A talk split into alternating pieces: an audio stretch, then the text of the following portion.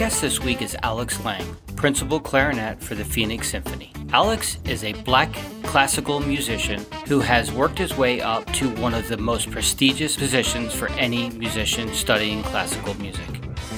He's a very bright person, he's a deep thinker, He's a really good friend of mine. We got to work on a project of his through an organization he started called The Leading Tone, and now he started a new project called Artistry After School. He plays in various ensembles besides being in the symphony itself, and he had a spectacular couple of years from 2017 through 2019 where he was awarded some very prestigious awards and even got to play at Carnegie Hall. I'm really thrilled to have Alex on the podcast, and you will find that he is very interesting, very funny, and I was so glad he was able to take the time out of his day to sit with me and have this conversation. We got so deep, this has turned into a two part episode. The first part, we go through his life up until today. The second part, we talk about all of the projects and what he's trying to do to help and change the world. And I hope you really enjoy this episode as much as I did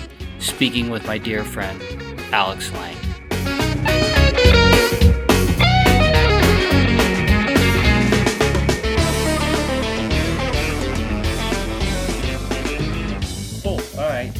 And I know we're, I don't want to keep you, uh, but there's so much more I have to ask. So you have to cut me off when you have to cut me off.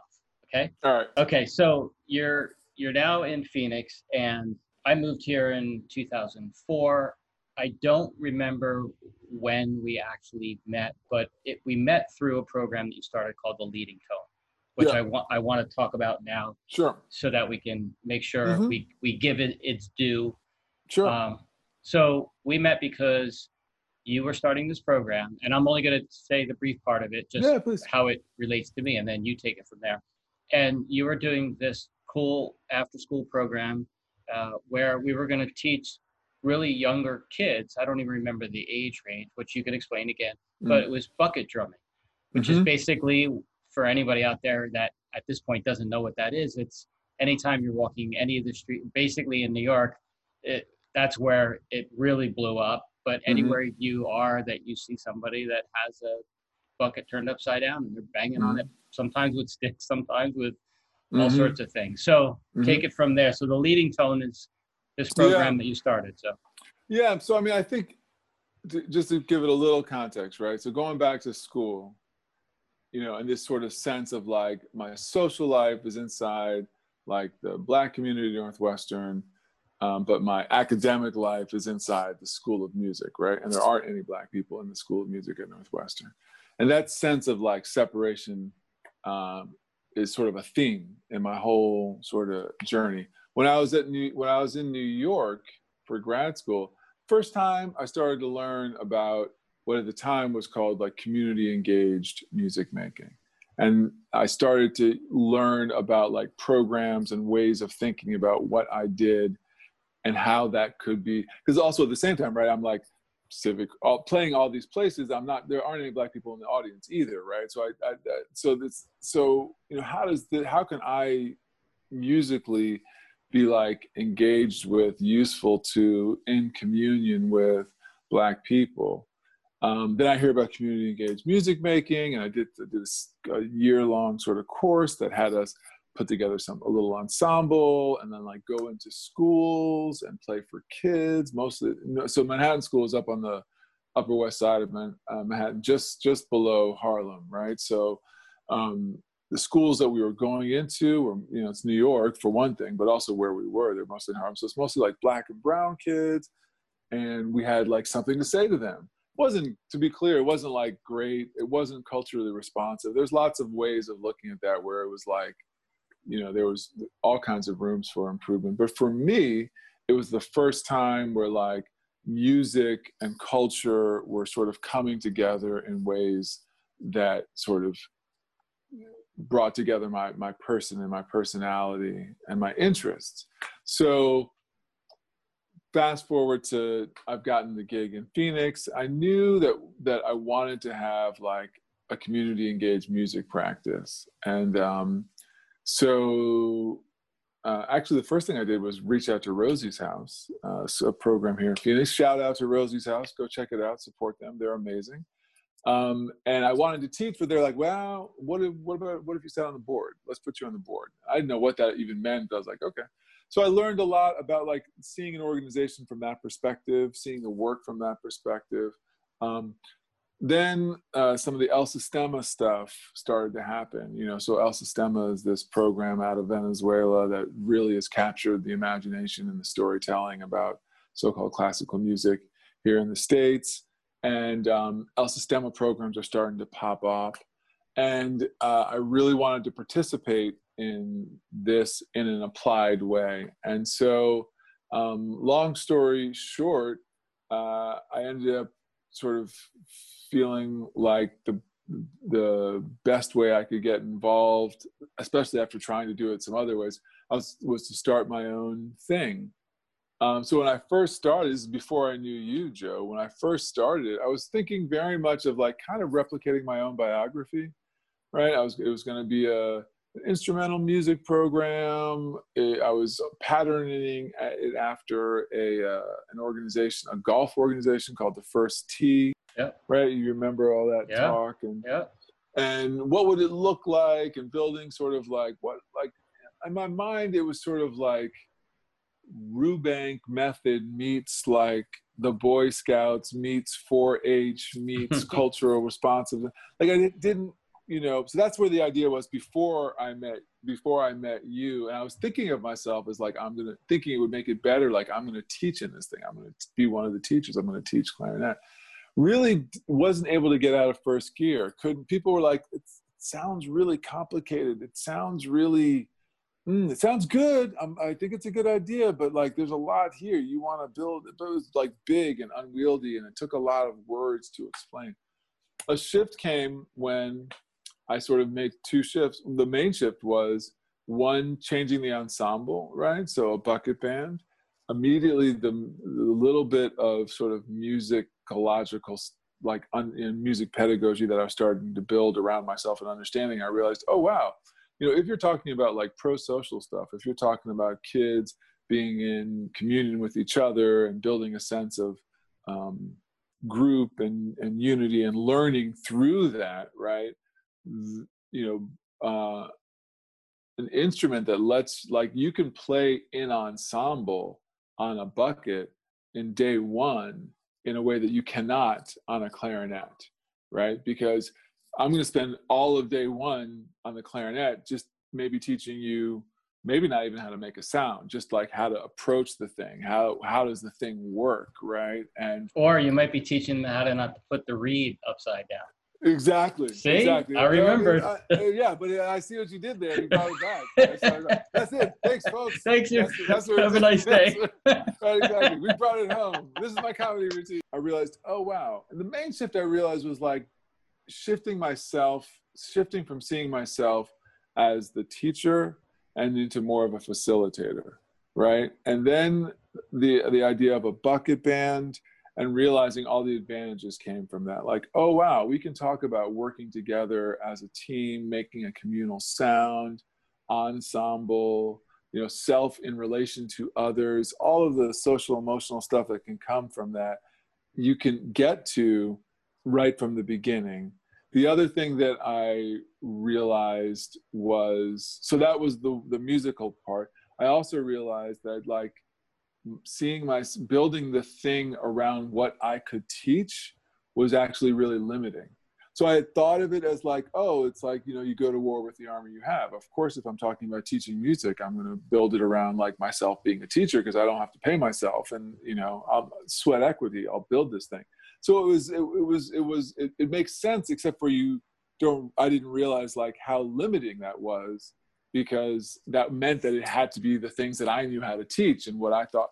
And so the switch to the bucket band, um, that's a, like the musicological part. That's like the sort of structure part. Then the storytelling piece, like people got it. Like in like people know what a bucket band is. They thought it sounded cool. It looked cool. It made sense. Some kids thought it was cool. Some of the stuff that challenged me around like doing this quote unquote community engaged music making in from what I was interested in black communities, right? Showing up with like European classical music, right? We're here with violins to save you from your blackness with white music.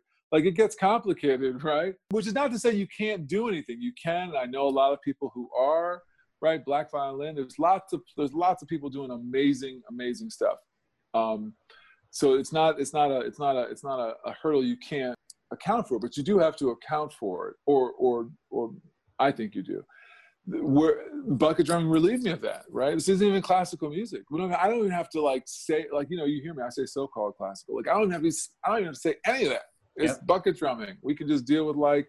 I don't have to deal with notation. I don't have to deal with all kinds of stuff, and we can just get to. It. So that's when I realized I had something, and then things went really quickly from there. As soon as I made that shift, the leading tone like was that much closer to being a thing, and so then enter stage left Joe Costello, because uh, now that I've moved to bucket drumming, I, was, I still believed, obviously, sure I could. And you know, at this point, I'm doing some stuff. I'm taking some Orff Schulwerk training. I'm really trying to learn like how would I do this, right? Because mm-hmm. I, you know, um, and what it, what is general music, and you know, what what what is it to teach kids, you know, sort of music um, in an after school setting, and what skills do you need, and whatever and uh, so yeah the first thing that first summer what we i just I, I got an opportunity through a local 586 and some connections there to run a little pilot program um, in conjunction with a, a, youth development program that needed some extra programming. And so it was sort of a win-win. They got the access to the union hall and the air conditioning that comes with that yeah. which is a big deal in phoenix in the summer. Yeah. and a big space right? A space that could hold like you know 15 18 19 kids and um, they were like, "Yeah, great. you know, Tuesdays and Thursdays, you know, you can sort of try out this thing that you want to do." So I did a little Kickstarter and what raised money that? to pay a teacher. That was 2014, I think, maybe okay. 2013, 14. Okay. And um, yeah, I called up some friends, and they were like, "This guy Joe Costello, he, I think he'd be, you should give Joko." So I gave you a call, sort of explained it to you and you got it and was into it. I did a little Kickstarter online to sort of, you know, friends and family just to raise enough money to be able to tribute you. And, you know, there really wasn't that many costs. I got the buckets donated, I got the yep. sticks donated. Um, I think we had a pizza party and uh, some t shirts yep. made with some of that money, but mostly just wanted to pay for teaching. And that gave me something in the real world, right? Yep. So now this was a thing and I could show it to some people and then that led to a, a, charter school that didn't have any after school programming and was looking for something um, and sort of was into what I was talking about. Um, that was Vista College Prep. And so mm-hmm. uh, we started, you know, that 14, 15 year doing uh, after school. Uh, um, the other thing I learned in doing that was, again, a lot of it is, you know, that lesson from Ricardo, man, you got to get over yourself. I mean, a lot of it is that, right? Like what happened, what, what if you didn't center yourself? Yeah. Like, what if you didn't center yourself even more, even more, even more, right? So I had this idea we were going to build this really robust curriculum and, you know, core values and da da da da. And uh, we did that for like, I don't know, that pilot, we did it for maybe, we tried for like the first four classes or something. And then I realized there were this, that youth development program already had a curriculum. So rather than trying to invent a new curriculum, what if can we use music to explore and unpack the curriculum they already had? That things started to go better at that point. So when we got to the to Vista College Prep in the fall, we were sort of in that mindset. So now it was about okay, we know we're, you guys have core values. So their core values were respect, enthusiasm, achievement, courage, hard work. The reach is what it spells. Yeah. And so that's what we made ourselves, right? We were the Reach Bucket Band. You know, we met two days a week after school, and um, everything was sort of trying. The, the youth development piece was sort of filtering through those core values, and um, you know, looking back, obviously, you know, I, I, you know, everybody knows a lot more now, myself included. Um, but that's that's that's where the leading tone started, um, and Gwenton grew, and um, I have to. This will be news to you, but I've I've kind of actually sort of. It's not dormant, but we did wind it down last year and sort of transitioned to another sort of piece of the puzzle, which was supporting teaching artists, which is something I really, so that's another thing that I learned, right? And in the beginning, I had these ideas of what we would teach and what the curriculum would be. And um, as circumstances changed around us, it got to a point where like, I could unpack why later, but the point is, is that things, things were dynamic and changed. And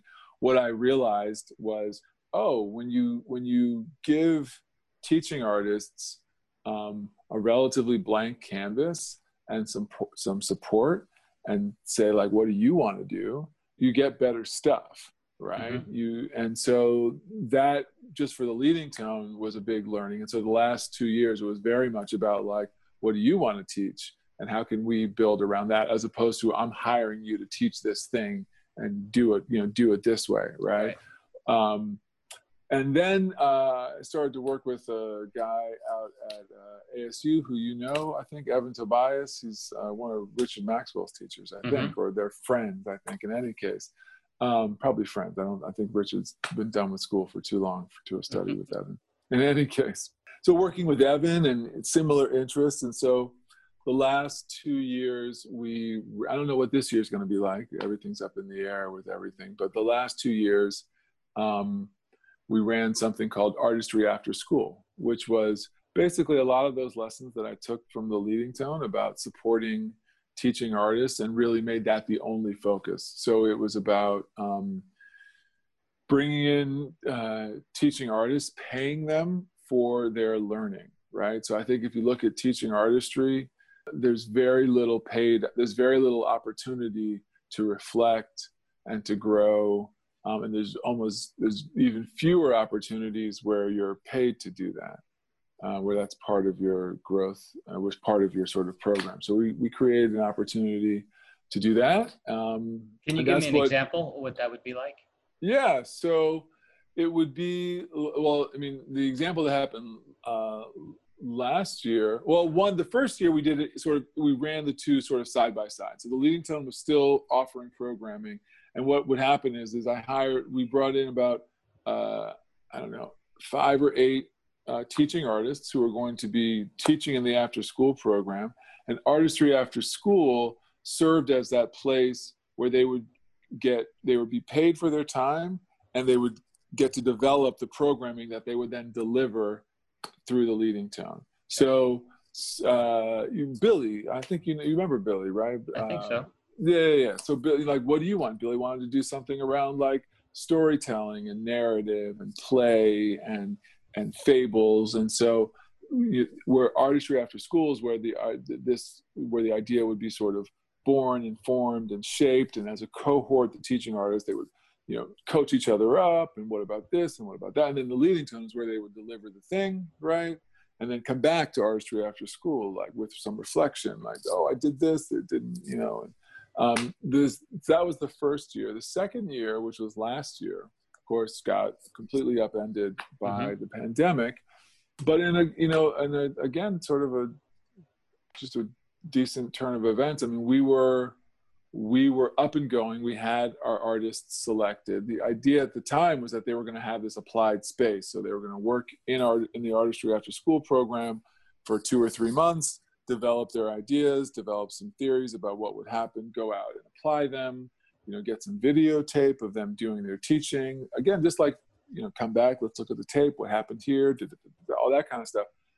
Um, then the pandemic hit. Um, and so we were in a position, we had to move everything online, and we had all these teaching artists, you know, seven teaching artists who um, were also sort of like the rest of the world, like, well, how do I move all of this online? And so one uh, evan my partner in all of this he's like a big tech person he's you know pretty savvy with that and has been mm-hmm. working with that for a while so he was a huge help in that regard um, and also his, his big thing is digital music right? So the idea of like you know not needing sort of physical instruments in, in the same sense um, you know you can make music anyway i don't need to explain that to you across the digital space.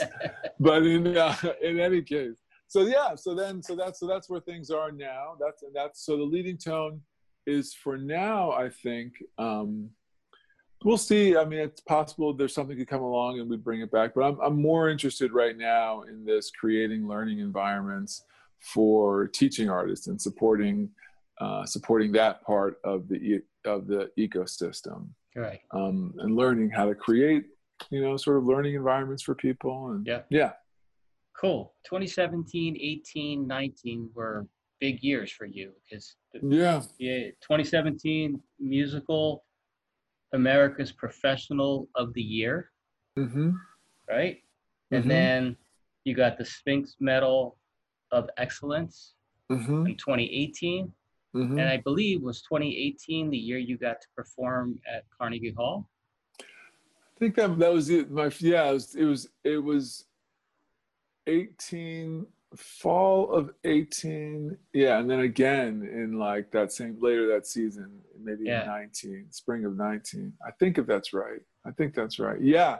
Yeah crazy man. Crazy. It was you know the the, the thing the medal of excellence was really the the the, the lever. Um, mm-hmm. the that selection was it was announced in um, you get the prize in like all the the whole sort of hoopla event happens in like spring of 18 but the announcement is made in like August of 17. So they just announced the 20 Medal of Excellence, the 21 Medal of Excellence awards, like, I don't know, four or five weeks ago, right? Okay. So, and I think it was the Medal of Excellence attention that then brought Musical America's attention to me and then um, put that, you know, gave me, gave me that recognition. Yeah, in 2015 is when um, I started to get some attention sort of on the national stage.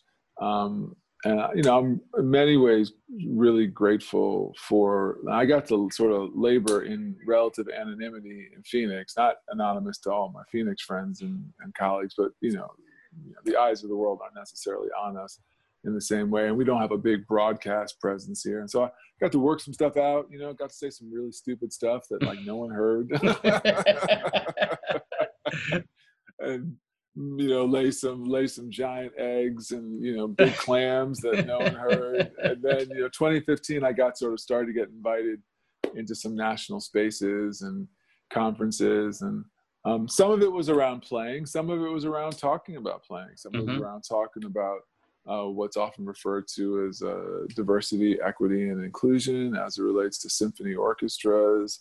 Uh, programs designed to do that. Uh, what are the paradigms in place? You know, so I again, you know, I was, um, I, I, I had my own sort of life experience to reflect on, and I was able to talk about it in ways um, that resonated with people. And um, so that's when that all started and started to get invited out. It's around then that I started to not as maybe it's after the Medal of Excellence that I able to sort of put the whole thing uh, together and articulate sort of like what I'm doing and talk about my practice in in in a, in a way that's like crisp and concise and sort of speaks to everything and it really comes down to this.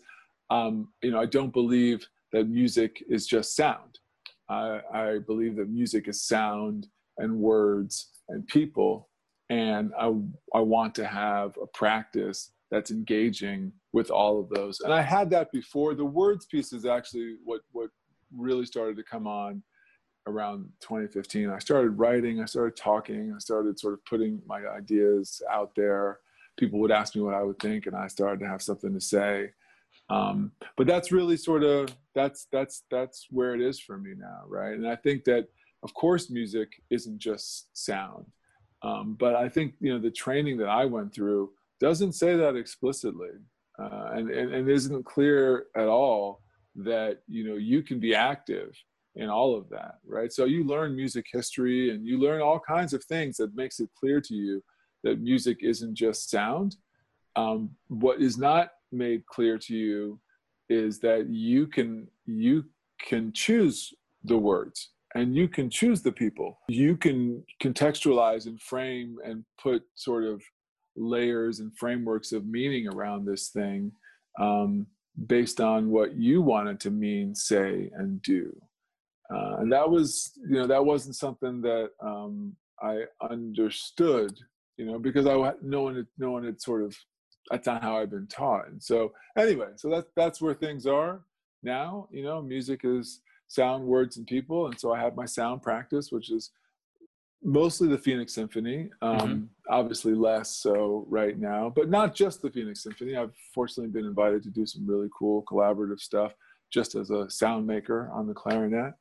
And then on the words piece, um, you know, I, I talk like this and I've done some writing and, um, you know, I try to be uh, clear about like my ideas. The people stuff, right, is, is through all of that. But of course, it, you know, the, the work we did together with the leading tone, right, is about people yep. and yep. how can music be useful to people. And, um, you know, anyway, so that's sound, words, and people, people, words, and sound. How you order it, right? Like music that says it's sound. I say sound, words, and people.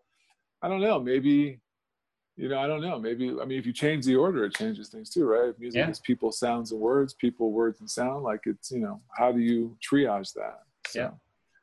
Well, never you, uh, ending. Uh, no, I know. And you, as you, uh, as we said earlier, as being wise old men, you're you're becoming a deeper and deeper thinker every time you and I get together.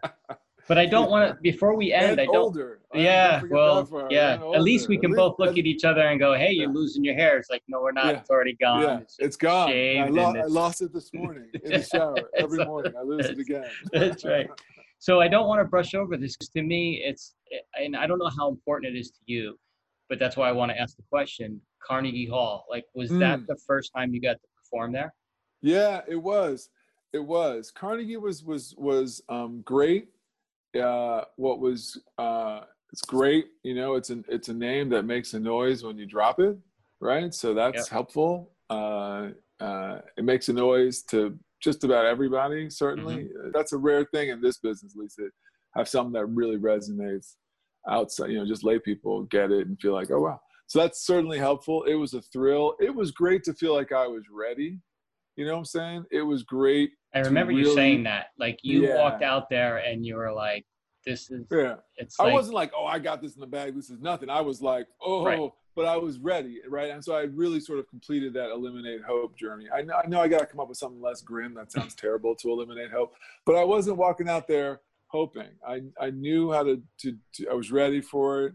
It was a, definitely a, a, big moment. So, you know, it's a, it's, it's, it's, um, you know, it's like playing Madison Square Garden or anything and, yep. you know, making the foul shot with no time left and stakes are high and feeling like I, you know, I know how to do this. Um, so that was great. That was a big thing for sure. And then weren't um, you on the, was, did I make sure I'm not getting this wrong, but I believe weren't you on the cover of the musicians union? I did, magazine? yeah, yeah. What's it called? Yeah. International musician? Yeah, international musician, yeah. Right, because I think. I even wrote to you. I texted you when I got my like, copy. And like, what are like, you doing in my mailbox? Get out of here! you just brought my house value down. yeah and it was right. It was later that year, same year. It was a nice run for sure. Yeah. Right. It was. Yeah. Uh, I got to play the. I got to go out to L.A. and play uh, in the orchestra that recorded the soundtrack for The Lion King with Hans Zimmer, mm-hmm. um, which was amazing. I got to do that through a group called the Recollective Orchestra, which is started by my friends Stephanie Matthews and Matt Jones, and they're the ones that sort of secured a place for the Recollective Orchestra in that recording project. Okay. And then they went about sort of filling out that orchestra. And I was lucky that I was, you know, someone they wanted to have come and, and, and join. And that was amazing, right? I mean, and, you know, you know, it's very much like getting to sort of come in at the Cadillac level of like Los Angeles studio work. I mean, yeah. you know, I totally recognize that and I'm grateful for it. Um, you know, great musicians, great project. It was really interesting for me. Yeah, it was just really interesting and something really cool. And again, something my kid thought was interesting. Yeah, that sure. was cool. Yeah, yeah. You know, and that's not she, she does not think her dad is cool really about anything. But you know, you know, Beyonce had something to do with the Lion King, so I got right. some of that you, like yeah. association. Association. so, yeah, no, it's been it's been amazing, a nice run here, a nice opportunity. Um, I don't take it for granted. I remember I have a buddy who uh, uh, did um, he wrote he does mortgage brokering and he was talking about 2007, six, five, you know, and anyway, the long story short, like, you know, the phone's ringing a little bit more now, and I don't assume it's going to keep ringing, and I keep sort of pushing myself to try to say yes to as much as I can, really, because um, you know, uh, you're hot for a little bit, but you don't know how long it's going to last, and I want to maximize, you know, these opportunities and best yeah. I can and yeah. do the stuff I want to do, right? Yeah. And do the yeah. stuff I want to do. So cool. So in wrapping this up, what is happening with the Phoenix Symphony right now? Yeah. Uh, well, you know, honestly, I don't know. Um, I think obviously it's going to be. Um, but you guys aren't rehearsing or anything. We're not. I okay. haven't seen my I haven't seen my colleagues since March sixth. Uh, wow. Uh, except except over Zoom. Wow. Uh, we have done some asynchronous stuff, which is mm-hmm. great. We still have some stuff in the can actually that we recorded last spring that I'm hopeful hoping is gonna get released. Um, you know, just stuff to put mm-hmm. on you know the interwebs and Facebook and stuff, but yep. some cool projects. Um, this is an exciting time, I think. Uh, scary time right? On all kinds of levels. Scary for nonprofit arts. I don't think that, you know, very many orchestras are going to be the same on the other side of this.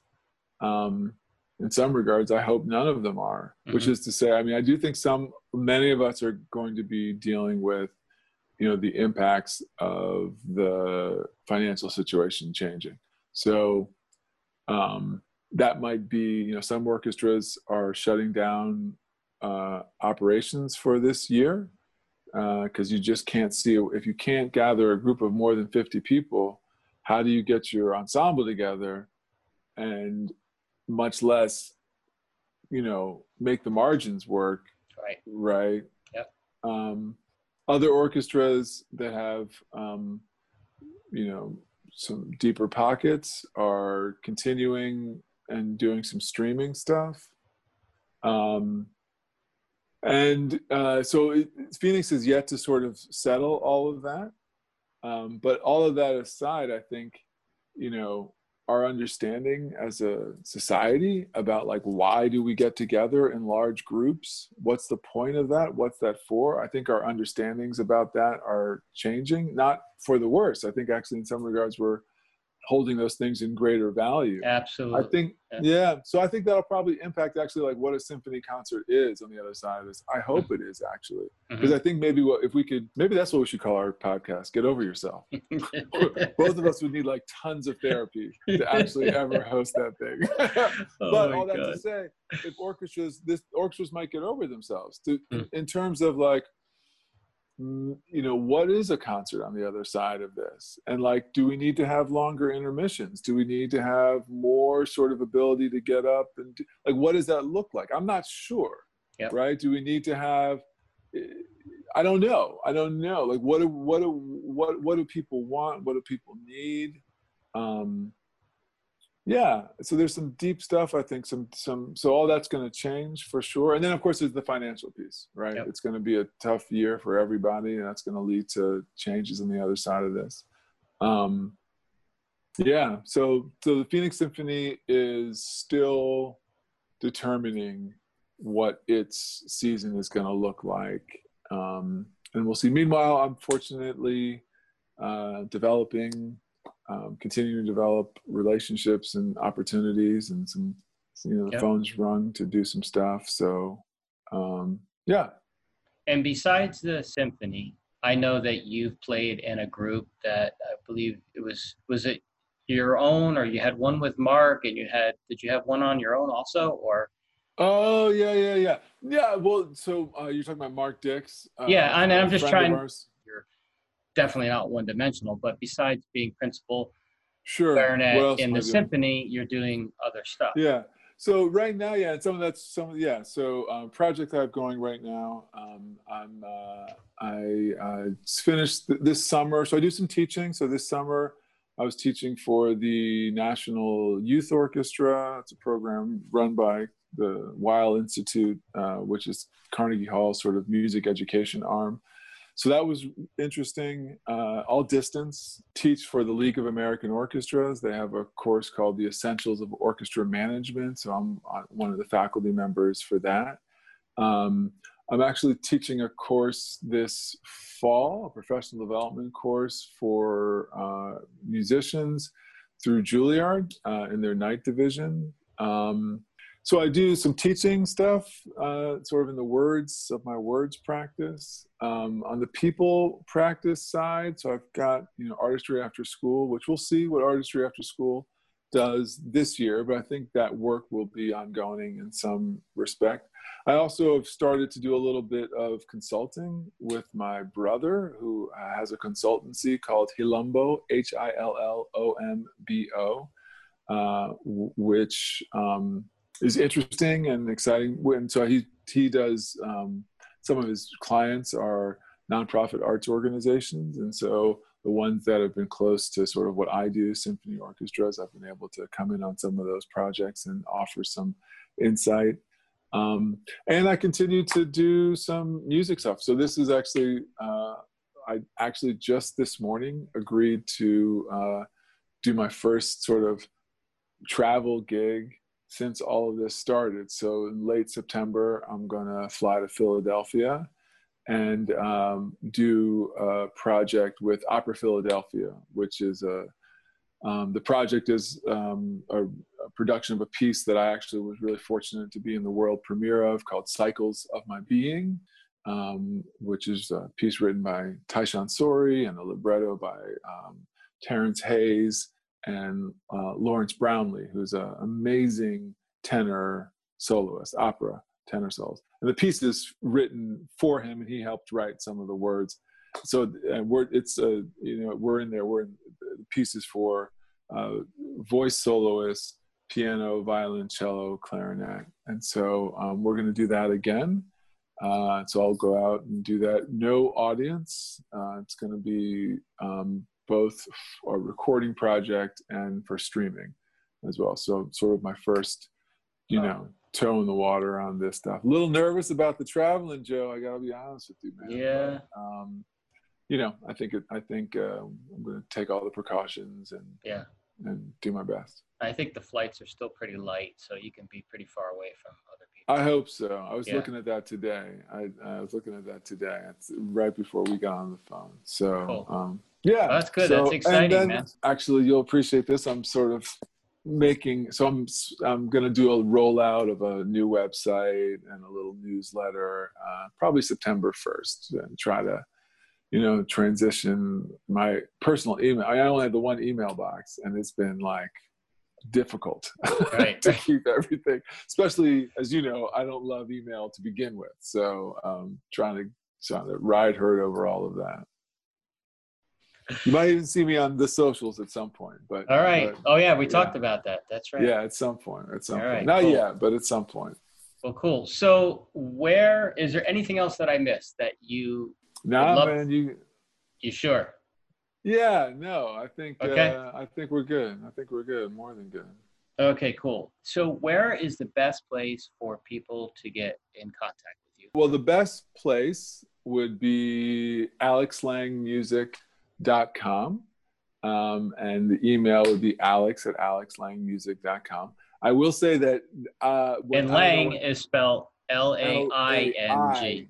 N G. Yeah, yeah, yeah. And um, the website is not uh, live yet.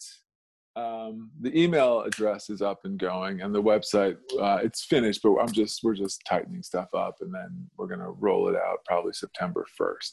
Um, it's not going to be a huge interactive thing, but it will be a place where you can see what's going on with me and get a picture of what I do and what I'm about, and you know, see what's coming up next for me. And and, and how about your after that? We're going to do some socials. We'll see. Perfect. We'll see. Perfect.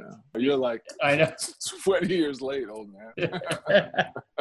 no, listen, you're gonna live longer than a lot of people for not being on social. So fair enough. I have yeah. to say, I have been relieved. I have to say, yeah, for the last little while, no one has been like, "Oh man, I love it on Facebook." yeah, yeah. No, you're you're doing just fine where you are. Don't you worry. Fair enough. How Fair about enough. Uh, the artistry program? Yeah, that is uh, that's still just a quiet thing. That doesn't have a website. It's not like quiet, like secret, but it's really just a project that. Um, so we were fortunate last year. We got some support from ASU. Mm-hmm. Uh, the first year, uh, it's actually you know the Sphinx medal that you mentioned came with some prize money, and so I used it to transition because this is what I was interested in. It's like that's what the whole you know. It's like someone gives you a gift, do something with it. So um, we'll see what comes next with it. Um, but yeah, there's no there's nowhere to go check that out. But but if there were if there is a place, you'll be able to come at it through the website. That's the point of it to try to create a landing spot for all that stuff. And the leading tone will be there also yeah, it, the leading tone. Yeah, or... you can. Yeah, and you can go check out the leading tones website www.theleadingtone.org. It's it's up and going. If you want to just like see what's going on there, there might be a picture of Joe Costello on there. If oh, not, man. I'm gonna go. I'm gonna go put one up there. Back when he had hair. exactly. You're right. I might have still then. I can't remember. I think I think I did. Wow. All right, man. Well, I really appreciate you doing yeah, this. Uh, this is so long overdue. Even though yeah. you and I have got together for coffee or lunch and had some cool conversations. This was really interesting for me to actually learn all about, you know, how this all started for you. And, uh, and I really appreciate you. You're a good friend. We don't see each other enough. We promised we were going to try to do it every month. But yeah. obviously, the world the world is right now, that, that yeah. became hard. That put a little wrinkle in our plans. But yeah, yeah. Well, I really appreciate this, and I appreciate you. You know, yeah. I mean, uh, yeah, I mean that, that that's that's real talk right there, and uh, it's true that we don't get to see each other uh, enough. But I I, I like uh, I like that when one of us reaches out and says, "Hey, man, uh, can you help with this or whatever?" That the other one's like, "Yeah, sure, I got you." Yeah. So uh, yeah. I, I, I really value that, and that made it very easy for me to find time today to sit down and chat. Oh, I really appreciate it, man. Yeah, man. Go Joe right. Costello. well, you take care of yourself, all right? All right, man. And awesome. you be you be safe on that flight. Yeah, thanks. Yeah. Send all right. For me. All thanks right. again. Take care. I can't thank you enough for tuning into my podcast. It's definitely an honor for me to be in your ears, and I appreciate you taking the time to listen to the podcast and possibly rating it, sharing it, and if you have the time, to write a review. I hope the content that I'm delivering is something very special to you, and once again, thank you so much for listening.